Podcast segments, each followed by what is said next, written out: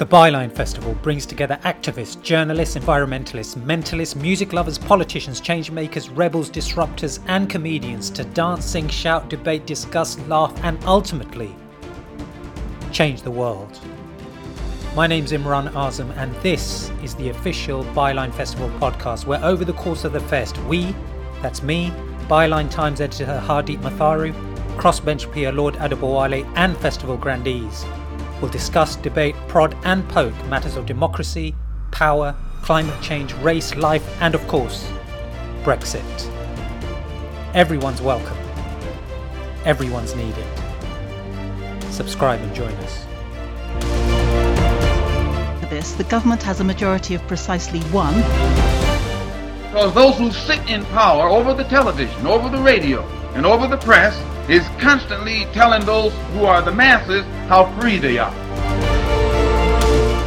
An abuse of his powers to close Parliament to get through, or to, to not get through, or to limit the voice of the representatives that we all elect. It is making some of the biggest decisions since the Second World War. I wanted to act as if you would in a crisis. I wanted to act as if the house was on fire. Because it is.